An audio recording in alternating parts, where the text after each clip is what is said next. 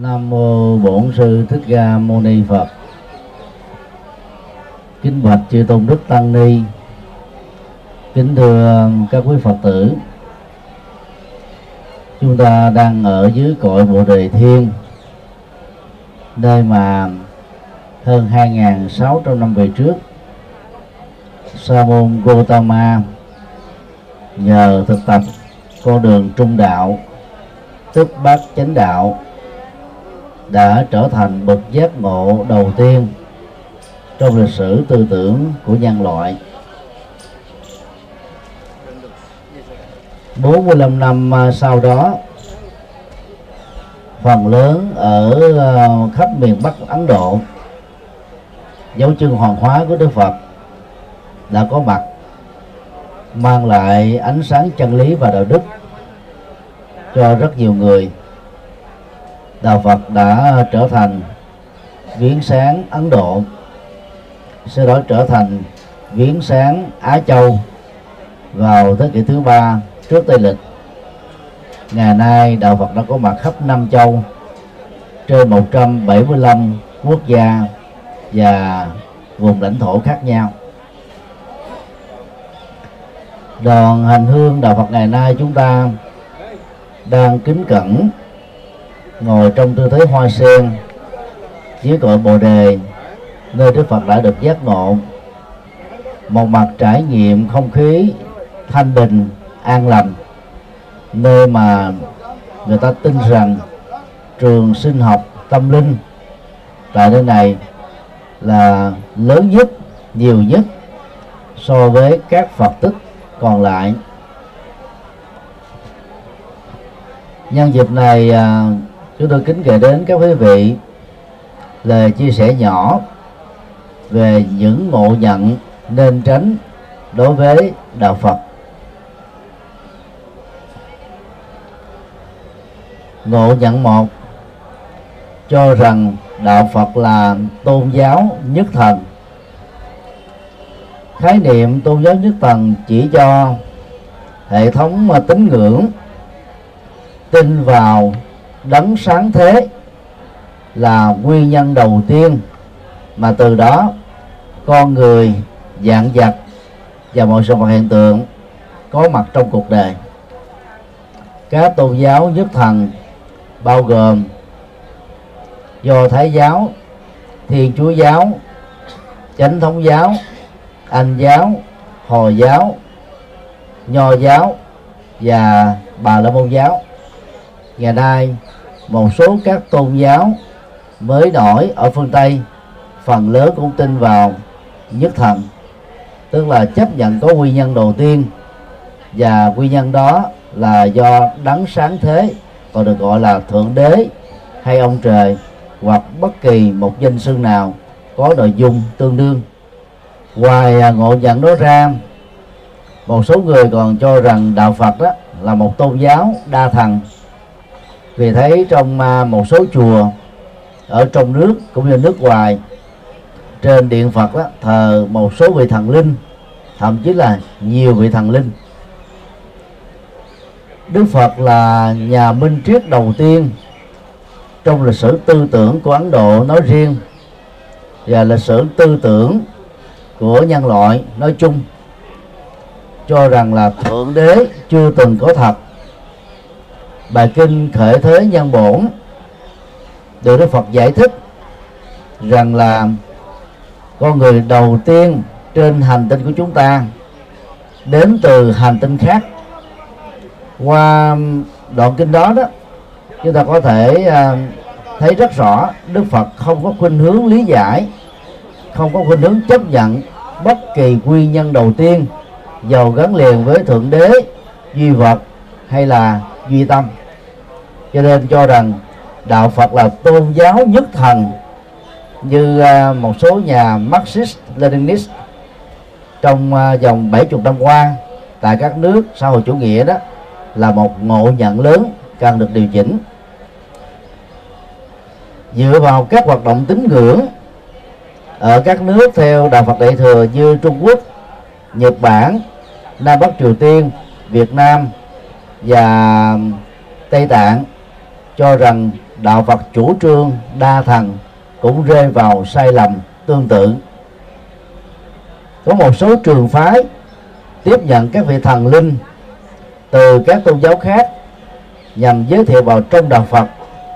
Nhưng đừng vì thế mà ngộ nhận rằng đạo Phật của Đức Phật Thích Ca là tôn giáo nhất thần hay là đa thần. Trong à, bài kinh uh, chuyển pháp luân được Đức Phật thuyết giảng đầu tiên tại Việt Nam. Sau khi giác ngộ với cội bồ đề này Đức Phật xác định rõ Ariya Magga tức là thánh đạo.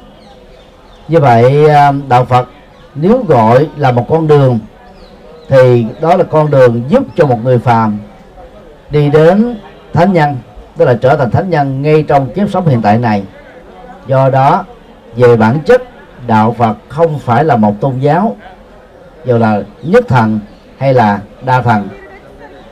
Đạo Phật là con đường trí tuệ, con đường tỉnh thức, con đường tuệ giác nhằm giúp cho chúng ta thấy rõ được bản chất hiện hữu, rất thật của mọi sự vật hiện tượng. Trong đó có con người. Các hoạt động mà tín ngưỡng của các tôn giáo nhất thần và đa thần được thấy đây đó trong các chùa hay là trong các trường phái Phật giáo. Thực ra chỉ là những sợi gây trùng gửi bám lên trên thân cội bồ đề của đạo Phật thôi. Do đó là người tu học Phật, chúng ta không nên vay mượn các yếu tố tôn giáo nhất thần và đa thần thuộc các tôn giáo khác và gán lên trên đạo Phật. Do vậy à, khi à, tu tập đó, thì à, chúng ta cần phải phát huy, lấy con người làm trọng tâm, đề cao học thuyết văn bản, nhân vị, đúng nghĩa và theo đức phật đó, giải phóng con người khỏi ách đô lệ vào thượng đế và thần linh, được xem là nhiệm vụ quan trọng nhất và cũng là con đường ngắn nhất để giúp cho con người được hạnh phúc và bình an. Thượng đế dù à, theo bất kỳ một tôn giáo nào đều được mô tả trong kinh thánh. Có hai chức năng. Chức năng một là toàn năng khai sinh sự sống cho con người và dặn dặt chức năng hai đó là toàn năng trong việc hủy diệt sự sống của con người và dặn dặt qua các loại thiên tai bao gồm hồng thủy sóng thần, động đất lụt lũ lụt dịch bệnh và chết người. Các tôn giáo nhất thần đều mô tả hai năng lực của thượng đế như vừa nêu. Đối với năng lực đầu đó là một sự bơm phòng những cái không có thật trở thành sự thật. Để làm cho tín đồ có tôn giáo phải biết ơn ông trời. Chức năng thứ hai đó là hù dọa. Gieo rất nỗi sợ hãi vào trong tâm trí của con người. Để từ đó, con người phải lệ thuộc và quỵ lụy vào thượng đế và thần linh. Và cũng bằng cách này đó, tín đồ của các tôn giáo khác được nhồi sọ, giao khoán niềm tin vào thượng đế và các thần linh để mong cầu ăn phước nỗi sợ hãi từ niềm tin tôn giáo đã làm cho con người mất tự do. Do đó tu học theo đạo phật, ngoài việc à, không tin vào thượng đế và các thần linh, chúng ta cần phải đề cao trách nhiệm cá nhân về phương diện đạo đức, luật pháp, dân sự, xã hội để các hành động bao gồm lời nói và các việc làm cụ thể của chúng ta đó trước nhất là mang được lệ lạc cho bản thân. Sau đó đó là có cái tương tác rất tích cực cho cộng đồng và xã hội. Ngộ nhận hai, cho rằng đạo phật là một trường phái triết học. Nhiều à, triết gia trong lịch sử tư tưởng của nhân loại vì nhiệt tình cố tình lý giải rằng là lời Phật dạy đó là một hệ thống triết học. Triết học đó, theo nghĩa đen đó là khoa học yêu quý kiến thức. Cái cứu kính của triết học là dừng lại ở kiến thức thuần túy.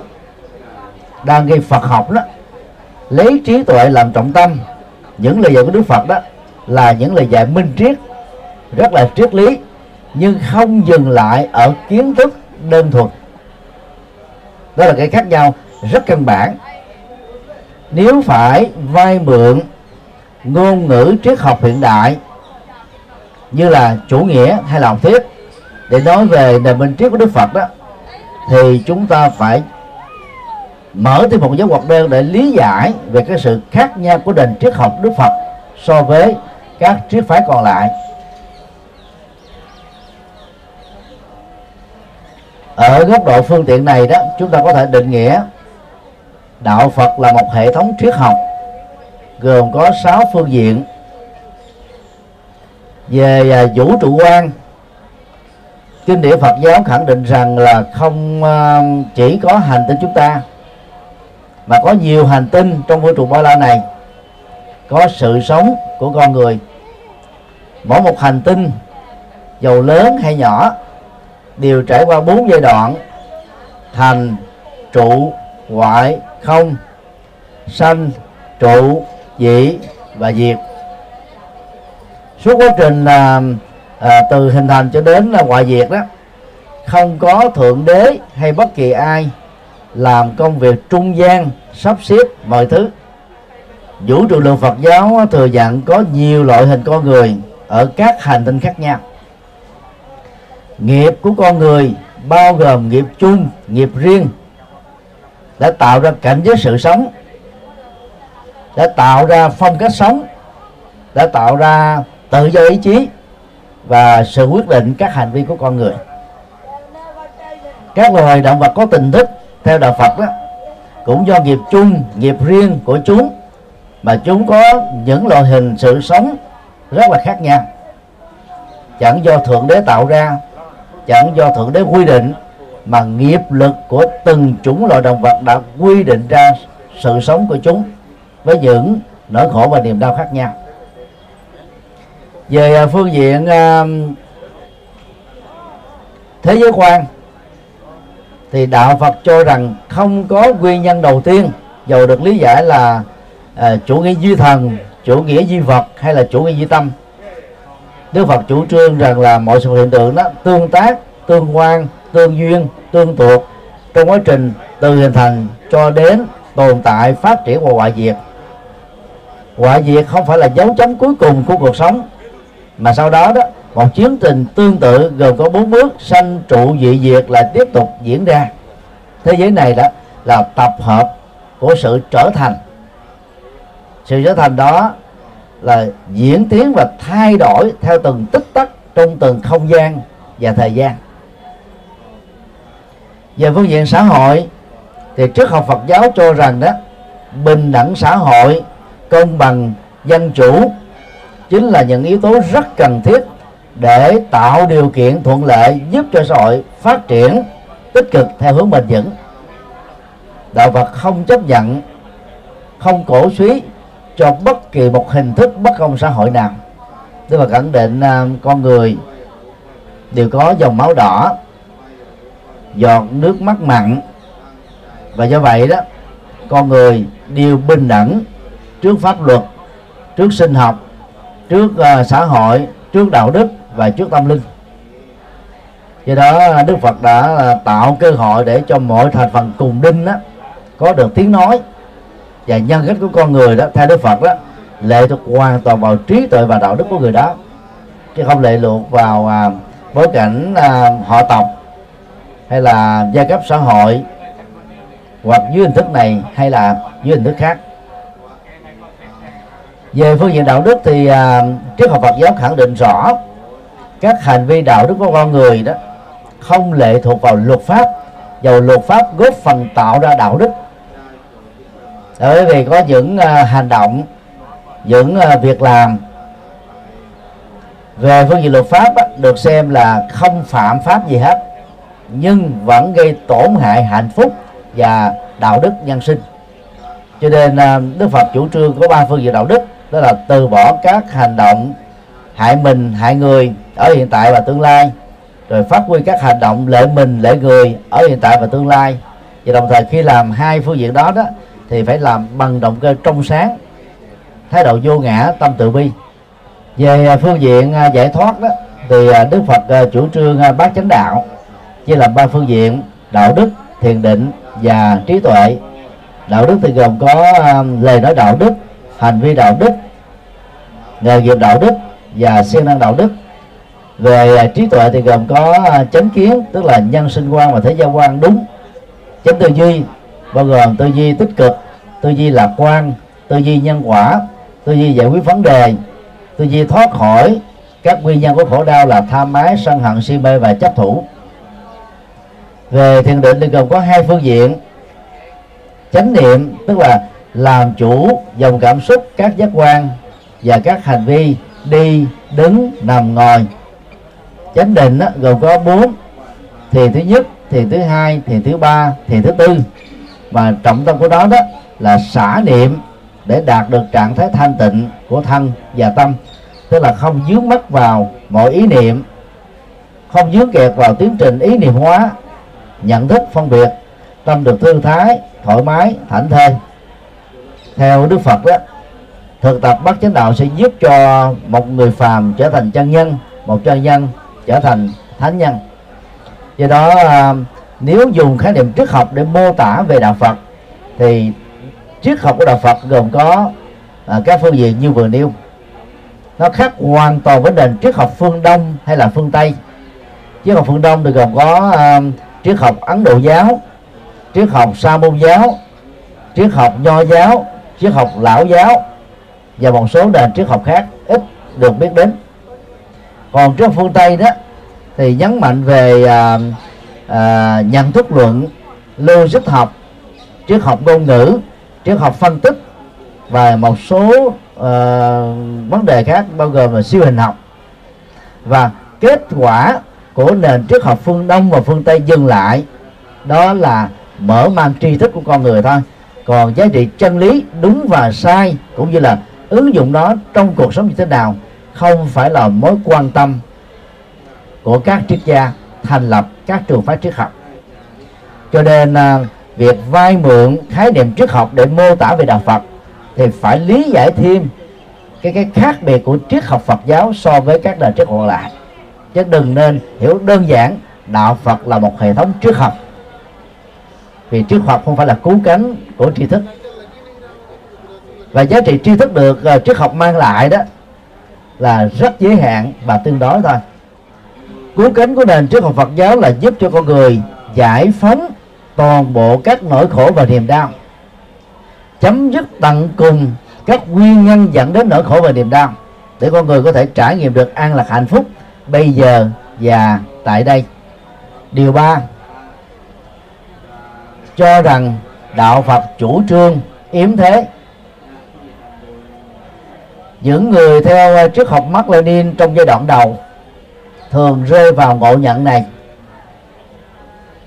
Từ à, thế kỷ à, thứ nhất cho đến thế kỷ à, thứ 19 các triết gia của nho giáo thường tấn công đạo Phật và một trong những phương diện mà họ tấn công là cho rằng đạo Phật chủ trương bi quan và yếm thế.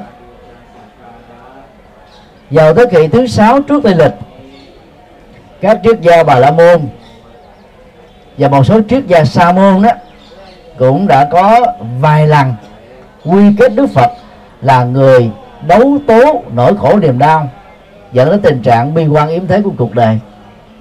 Thực ra đó là vì họ hiểu sai lầm về nền minh triết đặc sắc của đức phật thôi. Tại à, giường nai, qua bài kinh à, chuyển pháp luân, tại Kusinaga bài kinh này được Đức Phật nhắc lại lần cuối. Đức Phật đã nói về à, phương pháp giải quyết các nỗi khổ niềm đau, được ngài khám phá, được các Đức Phật ngày xưa khám phá, và Đức Phật Di Lặc trong tương lai cũng tiếp tục truyền bá con đường đó. Phương pháp này gồm có bốn phương diện. Thứ nhất, vạch mặt chỉ tên nỗi khổ niềm đau. Khổ đau đó thì gồm có đau trên thân và khổ trong tâm. Đau thân á, thì gồm có sanh già bệnh và chết. Khổ tâm á, thì gồm có thương yêu mà phải chia ly ghét nhau mà phải hội ngộ. Mong muốn mà không tự nguyện và chấp vào tổ hợp tâm lý tạo nên con người này là thực thể thường hằng bất biến. Đức phật không hề đấu tố khổ đau một cách cương điệu ngài dạy chúng ta một sự thật, đó là nhìn vào mặt mũi của cuộc sống. Khổ đang có mặt ở chỗ nào thì phải ghi nhận, không đào tổ vì như thế là thiếu trách nhiệm. Không phớt lờ, vì như thế là liều mạng. Không cường điệu quá, vì như thế là tự hành hạ cảm xúc của bản thân mình. Bước thứ hai, truy tìm nguyên nhân. Phần lớn chúng ta thất bại trong việc giải quyết khổ đau là do vì chúng ta không tìm ra được manh mối của khổ đau là gì.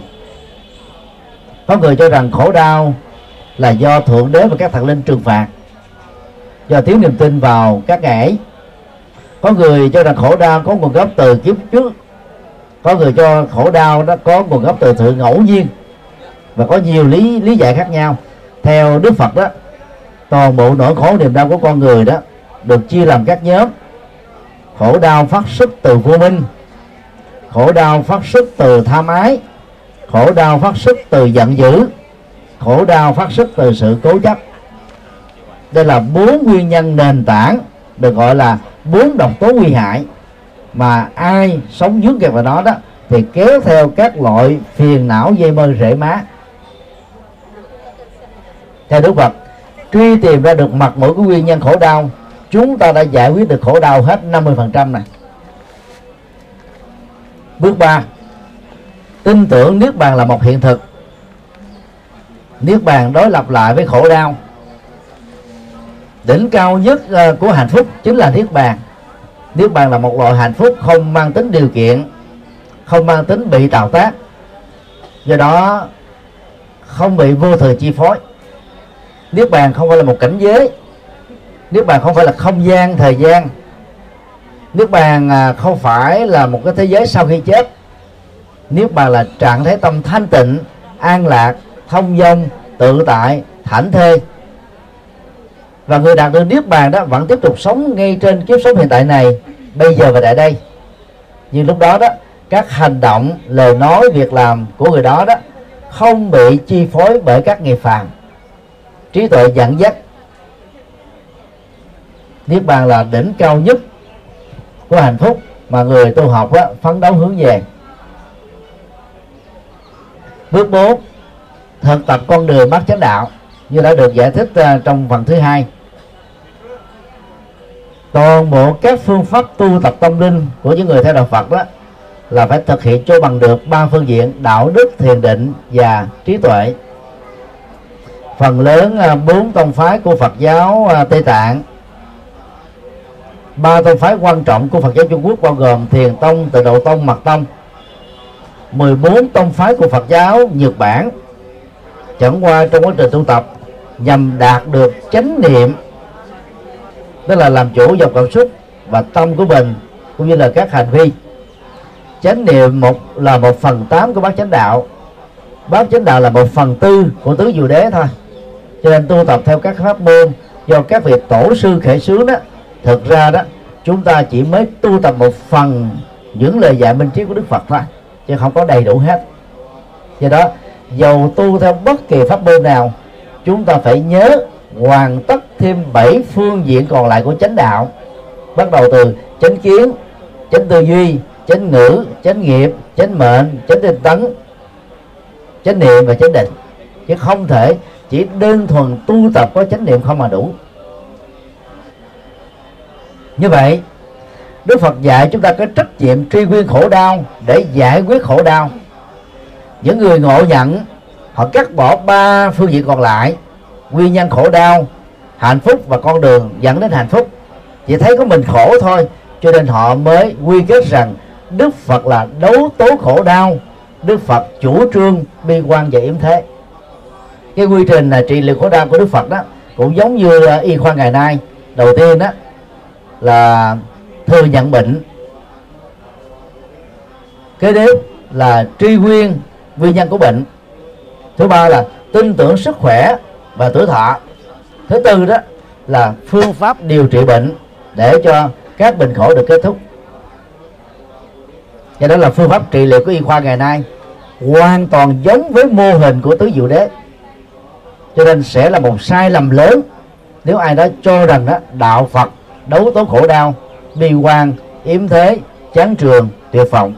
Ngược lại đó, người tu học theo đạo phật, do tin vào nhân quả và có trí tuệ phân tích các nguyên nhân của khổ đau, cho nên trở nên năng động hơn, lạc quan hơn, yêu đời hơn, bản lĩnh hơn, chịu đựng hơn và có trí tuệ hơn để giải các vấn nạn của bản thân, gia đình, xã hội, quốc gia và trên toàn cầu ngộ nhận bố cho rằng đạo phật chỉ quan tâm đến người chết.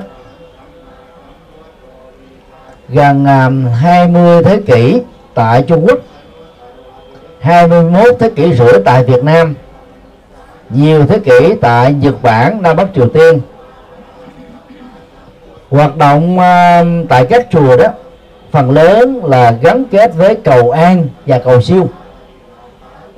Trên thực tế đó Đức Phật chưa hề dạy nghi thức cầu an và chưa từng dạy nghi thức cầu siêu. 45 năm ờ, giảng kinh tiếng pháp của Đức Phật đã để lại cho chúng ta một cái kho tàng minh triết khoảng ba chục ngàn bài kinh.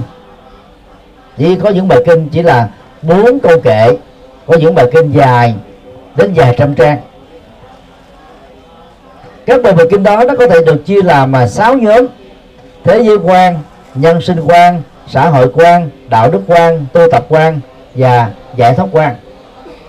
Rất tiếc là các nước theo Phật giáo Đại thừa, trong đó có Việt Nam,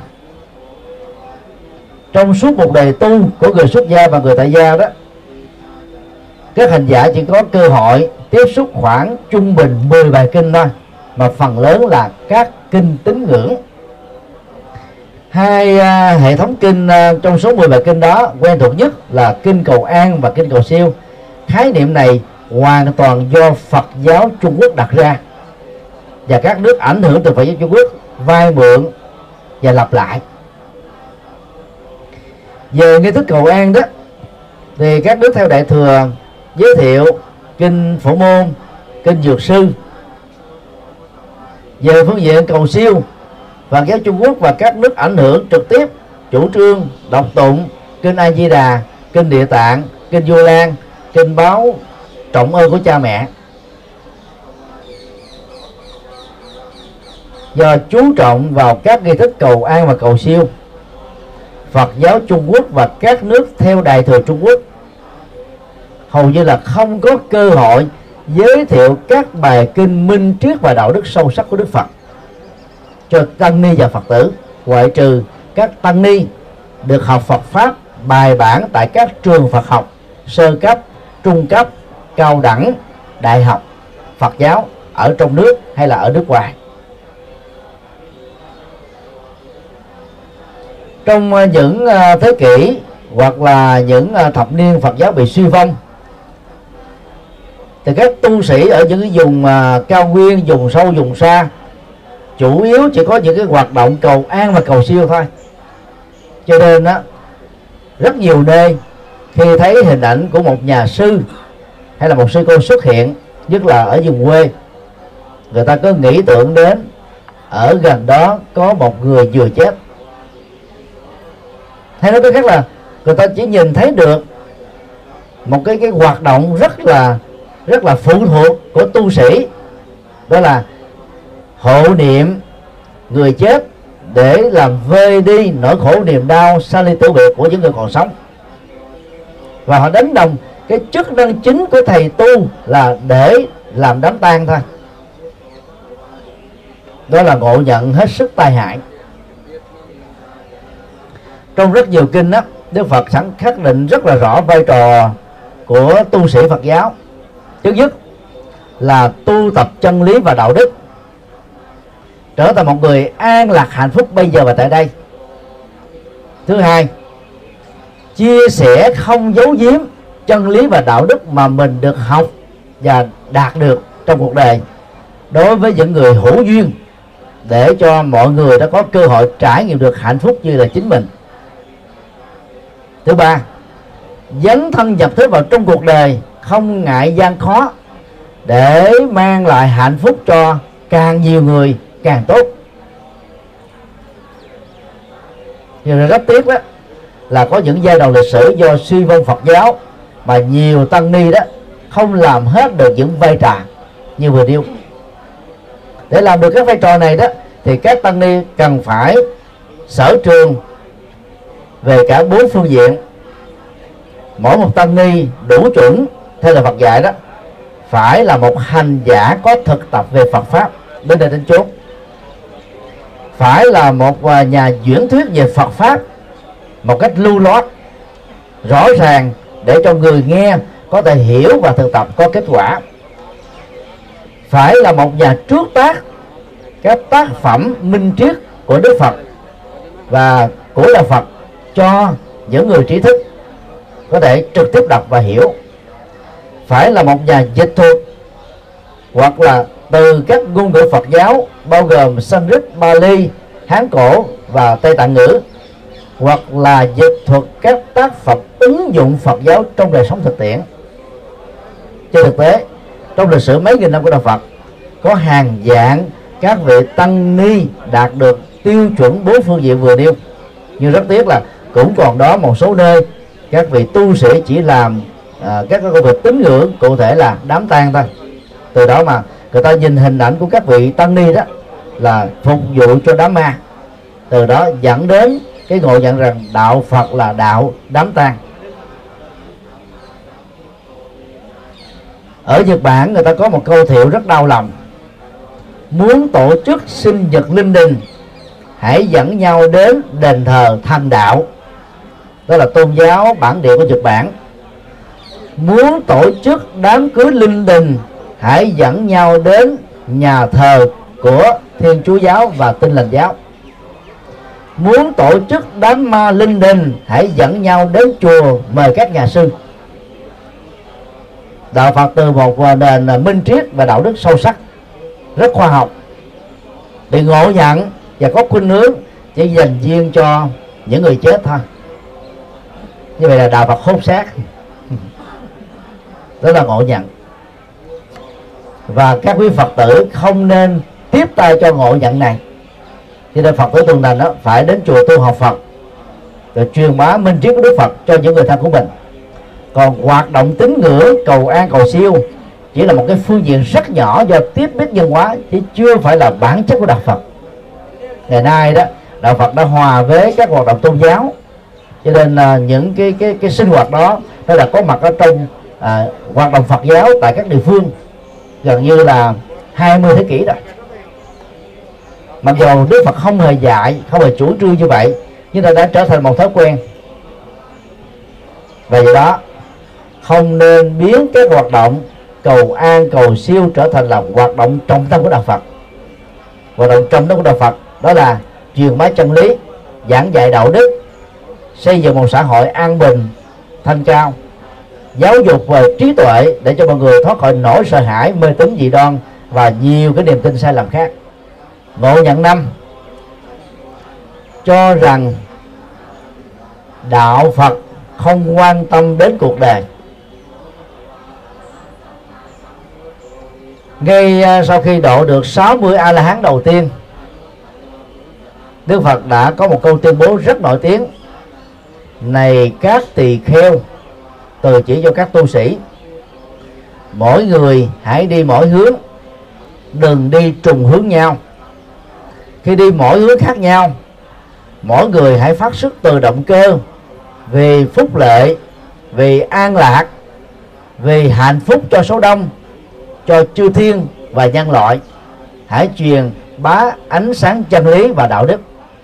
Tháp bồ đề đậu tràng được đại đế Asoka xác dựng vào thế kỷ thứ ba trước Tây lịch có chiều cao 55 mét. Bốn cạnh bên dưới mỗi một mặt là gần khoảng à, mỗi một cạnh khoảng 20 mét. Trung bình có 12 cho đến là 15 tượng Phật. Nếu để ý chúng ta sẽ thấy có bốn ấn tướng rất quan trọng thể hiện chủ nghĩa nhập thế của Đức Phật mà các tu sĩ trong lịch sử mấy nghìn năm đã làm, đang làm và tiếp tục cùng làm. Ấn tướng thứ nhất là thiền định tướng lòng bàn tay trái đặt lên trên bằng lòng bàn tay phải và cả hai đặt trước cái rốn. Tượng trưng cho sự tu tập chuyển hóa nỗi khổ niềm đau. Ấn tướng thứ hai là xúc địa tướng, tức là lòng bàn tay phải áp lên trên đùi tay phải, đùi chân phải. Và bàn tay trái đó thì giơ lên ngang vai. Tượng trưng cho sự đi vào cuộc đời. Xúc để là tiếp xúc với trái đất theo nghĩa đen có nghĩa bóng là đi vào cuộc sống, không tách rời khỏi cuộc sống. Ấn tướng thứ ba là chuyển pháp luân. Ngón cái và ngón trỏ nối kết nhau thành một vòng tròn. Ba ngón còn lại tạo thành những hàng thẳng song song. Và tương tự, hai bàn tay trái và phải cùng bắt với tư thế như vừa nêu đặt ở trước ngực của mình. Ấn tướng này tượng trưng cho việc truyền bá chân lý tứ diệu đế. Ấn tướng thứ tư là vô ý ấn lòng bàn tay phải dơ ngang lên cái lỗ tai lòng bàn tay trái ngửa xuống ngang với bắp đùi. Đó là cái kết quả của chuyện pháp luân dẫn đến niềm vui không sợ hãi. Nếu để ý, chúng ta sẽ thấy phần lớn các tượng tại bồ đề đạo tràng và tại tháp bồ đề đạo tràng đều phản ánh bốn ấn tướng vừa nêu. Các nước theo đạo Phật à, Đại thừa của Trung Quốc Việt Nam Nhật Bản Nam Bắc Triều Tiên chỉ giữ lại một ấn tướng duy nhất đó là ấn tướng thiền định thôi. Ba ấn tướng còn lại rất quan trọng nói về chủ nghĩa nhập thế phương pháp nhập thế và kết quả độ sinh gần như bị bỏ quên. Cho nên đó, các tăng ni đó có khuynh hướng là, là tu rụt tu rị cho mình thôi. Ít nhập thế ít độ sinh như chính chủ trương năng động của đức phật. Trước khi qua đời ở vườn rừng ta la sông thọ, đức phật còn giảng kinh đại bát niết bàn đại thừa gần một ngàn trang. Giảng kinh di giáo mấy chục trang. Chúng ta không thể tìm thấy một bậc đạo sư nào trong lịch sử các tôn giáo. Trên hành tinh này, năng động như thế, nhiệt quyết như thế, trách nhiệm như thế và cam kết như thế như là đức phật thích ca. Do đó, các phật tử cần phải cảnh giác. Một số phương pháp tu tập xuất phát từ trung quốc rất là thiển cận và cực đoan. Có chủ trương đó thì cho rằng đó, một ngày đó chỉ cần lại 500 lại, đi đứng nằm ngoài lúc nào cũng niệm danh hiệu nam mô với đà phật, rồi sám mối nghiệp chướng. Cái đó thì tu là tốt, nhưng mà tu như thế là tu cực đoan, vì không còn thời gian để dành cho gia đình mình, người thân mình xã hội xung quanh. Là người tại gia, mỗi ngày chúng ta chỉ cần có một thời khóa tâm linh trung bình một giờ đồng hồ là đã đủ rồi. Đối với người tại gia độc thân, thì có thể nếu thích và có thời gian, chúng ta dành hai thời khóa, mỗi thời khóa một giờ là đủ.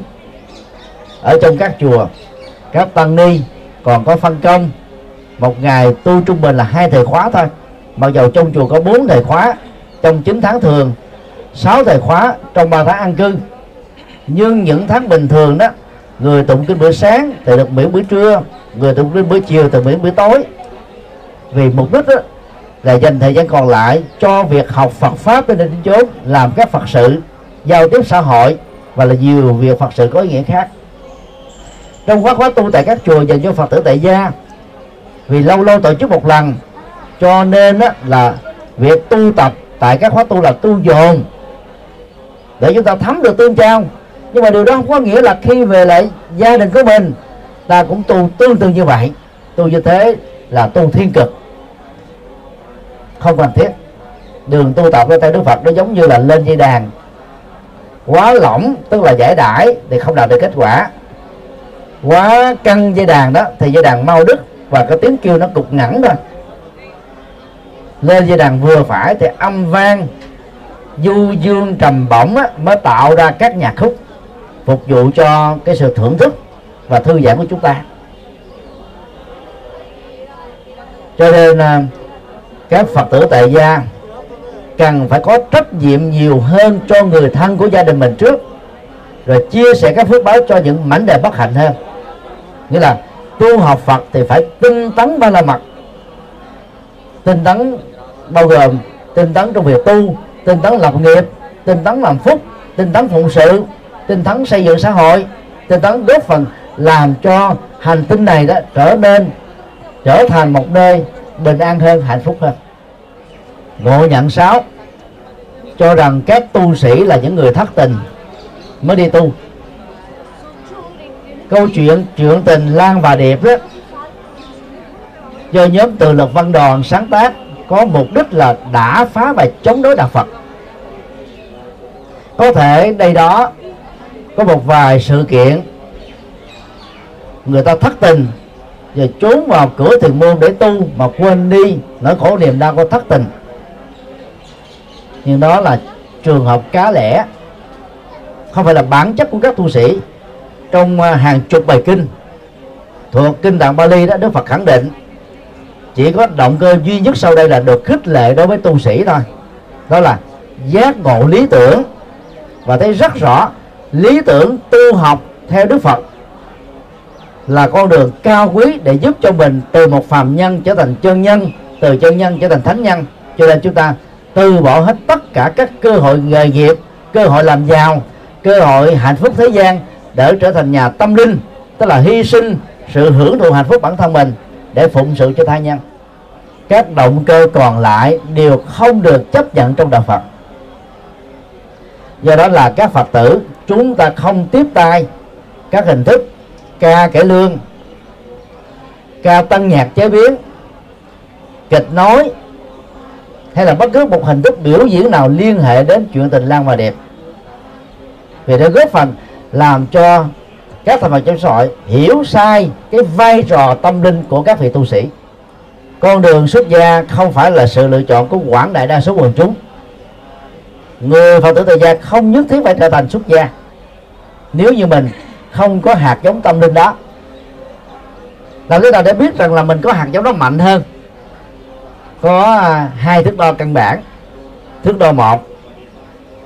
Nếu hạt giống tâm linh của chúng ta thật sự là mạnh mà ở ngay cái kiếp gần nhất, chúng ta đã là một tăng sĩ đó. Thì ngay trong kiếp sống hiện tại này đó, chỉ một lần hoặc đôi ba lần đến chùa. Mặc dù lúc đó chưa biết Phật pháp là gì hết. Tự động, cái hạt giống xuất gia chúng ta nó trỗi dậy giống như là các cái cây được đâm chồi nảy lọc vậy. Lúc đó đó, nếu không được phép xuất gia đó, chúng ta cảm thấy nó dai rất khó chịu lắm. Nó thúc giục chúng ta và bằng mọi cách đó, chúng ta sẽ trở thành là người tu thôi. Phần lớn có thể đó là 80 phần trăm các vị cao tăng trong lịch sử Phật giáo đều là những người xuất gia ở tuổi ấu thơ lúc đó là chưa phát triển ý thức. Nhưng mà khi vào chùa tự nhiên nó cảm thấy thích. Mà dẫn về nhà đó là khóc không chịu được. Vì ở kiếp trước đã từng là tu sĩ rồi. Đó là hạt giống à, từ à, tuổi ấu thơ thước đo thứ hai đó là những người đã tuổi trưởng thành thành công hạnh phúc giàu sang có vị thế xã hội. Nhưng khi uh, nghiên cứu về Phật giáo bắt gặp được lý tưởng của đạo Phật và mình cảm thấy là cái đời sống hạnh phúc với tư cách là người tại gia đó nó không được áp phê. Nó không phải là cái cái mục tiêu mà mình hướng đến. Cho nên người đó đã tình nguyện từ bỏ hết tất cả mặc dầu đó họ vượt trội hơn các thành phần sau còn lại họ chọn lấy con đường tâm linh. Thì những hạt giống như thế đó, khi mới xuất gia, có một sự tiến bộ rất nhanh. Họ tinh tấn tu học, họ nỗ lực tu học, và họ trở thành là những con tuấn mã bỏ lại sau lưng những con ngựa quèn. Và những người như thế đó, đóng góp cho Phật giáo rất mạnh. Chẳng hạn như là trưởng lão hòa thượng thích minh châu, gần 40 tuổi mới đi xuất gia đã có gia đình con cái. Và khi xuất gia đó ngài đi du học mười mấy năm tại Ấn Độ về nước vào năm 64 được giáo hội tin tưởng giao cho vai trò hiệu trưởng của trường đại học à, dạng hạnh. Phiên dịch kinh điển cho đến lúc qua đề đào tạo biết bao nhiêu thế hệ tăng tài. Nhân vật à, trước đó nữa đó là thiền sư nhất hạnh gần 20 tuổi mới xuất gia. Và khi ờ, xuất gia mới được vài năm thôi đã làm giáo thọ, tức là làm giảng viên Phật giáo rồi. Học lớp trước là dạy cho các học trò lớp sau. Hiếm có được những nhân cách đặc biệt như thế. Các hòa thượng nổi tiếng tại Việt Nam ngày nay bao gồm hòa thượng thích trí quảng, hòa thượng Thị nhân và nhiều vị hòa thượng khác đều là các học trò của hòa thượng nhất hạnh khi hòa thượng ở tại chùa ấn quang. Cho nên là giác ngộ lý tưởng mà đi tu đó, thì có con đường tâm linh nó tiến bộ rất nhanh. Thậm chí có nhiều người đã trải qua đề, cuộc sống đề rồi. Cho nên đó khi xuất gia đó, nó không còn mang đến những thứ này nữa. Vứt bỏ rất nhanh và hướng về tâm linh đó là rất mãnh liệt nếu như chúng ta không có được hai loại hạt giống đó đó, thì tốt nhất ta nên làm cư sĩ tại gia. Thành công trong lĩnh vực đời, trở nên có vai trò xã hội, giàu sang, phú quý, không có thỏa mãn, không ngủ quên trên phước báo mình có. Biết chia sẻ các phước báo đó cho các bệnh đề bất hạnh và chúng ta tình nguyện trở thành các con chim đầu đàn trong lĩnh vực mà mình đang đang theo có thể là CEO chủ tịch hội đồng quản trị, tổng giám đốc giám đốc, hoặc là trưởng các nhóm, phòng ban, tham gia về chính trị, tham gia xã hội, giáo dục, và nhiều lĩnh vực còn lại của xã hội. Và ở vai trò nào, chúng ta cũng đều nêu gương cái đời sống của một người phật tử. Và bằng sự chối sáng tấm gương đó đó, những người làm việc cộng sự của chúng ta bắt đầu có thiện cảm với Phật giáo, thông qua thiện cảm với bản thân mình. Do đó, đừng bao giờ nghĩ rằng đó, do bị thất tình, thất bại, thất nghiệp, khổ, đau, bế tắc, hết đường sống rồi mới vào chùa tu. Ai mà phát xuất từ tâm niệm đó là đừng nên đi tu. Vì đi tu như thế làm cho ta hiểu sai đạo Phật, chẳng những chẳng có phước mà còn có tội nữa. Phải giác ngộ chân lý, có lý tưởng cao quý. Thì khi đi tu đó chúng ta mới hy sinh cả cuộc đời của mình để làm những việc đáng làm. Kính thưa ờ, chư tôn đức và các quý phật tử, nêu ra một vài ngộ nhận về đạo phật để chúng ta tránh các ngộ nhận đó. Và khi mình thấy rõ được đạo phật, chúng ta cảm thấy hãnh diện tự hào khi mình là phật tử. Giờ là phật tử từ nhỏ, mang truyền thống gia đình từ thế này sang thời khác, hay là phật tử mới toanh cái sự giống nhau của chúng ta đó là gì? Là đệ tử của một bậc giác ngộ đang đi trên con đường giác ngộ. Quan trọng không phải là thời gian đến với đạo Phật sớm hay là muộn, mà đến với đạo Phật như thế nào? Và sau khi trở thành Phật tử đó, chúng ta thực tập đạo Phật như thế nào mới là quan trọng? Cho nên, ở mỗi vị thế, tất cả chúng ta phải đi một quyết tâm lớn là làm sao ta trở nên hạnh phúc hơn, giàu sang hơn, thành công hơn, theo hướng bền vững để những người thân của chúng ta nhìn vào mình đó thấy có những thay đổi rất tích cực. Từ đó đó, họ mới thấy được giá trị chuyển hóa của đạo Phật. Làm được như thế, chúng ta đang góp phần vận chuyển bánh xe chánh pháp. Chúng ta trở thành cánh tay nối dài của Đức Phật và chánh pháp của Đức Phật đối với người thân của mình, bạn bè của mình và đối tác của mình. Thân cơ khác là mỗi Phật tử phải cam kết và phát nguyện truyền bá đạo Phật trong mỗi tháng, ít nhất ta phải phát nguyện độ được một người mê tín trở thành chánh tướng. Chưa tin Phật trở thành tin Phật. Tin Phật lơ tơ mơ trở thành tin Phật đúng. Tin Phật mà chưa có thực tập thì trở thành một người có thực tập. Tin Phật mà chưa có hạnh phúc, trở thành một người có hạnh phúc. Một năm độ được 12 người thì cao quý biết chừng nào. Nỗ lực làm, chúng ta sẽ đạt được đừng sợ cô đơn. Đừng ngại khó. Hãy phấn đấu làm. Cái an lạc hạnh phúc sẽ có mặt bây giờ và tại đây. Nam mô quan hỷ tạng bồ tát.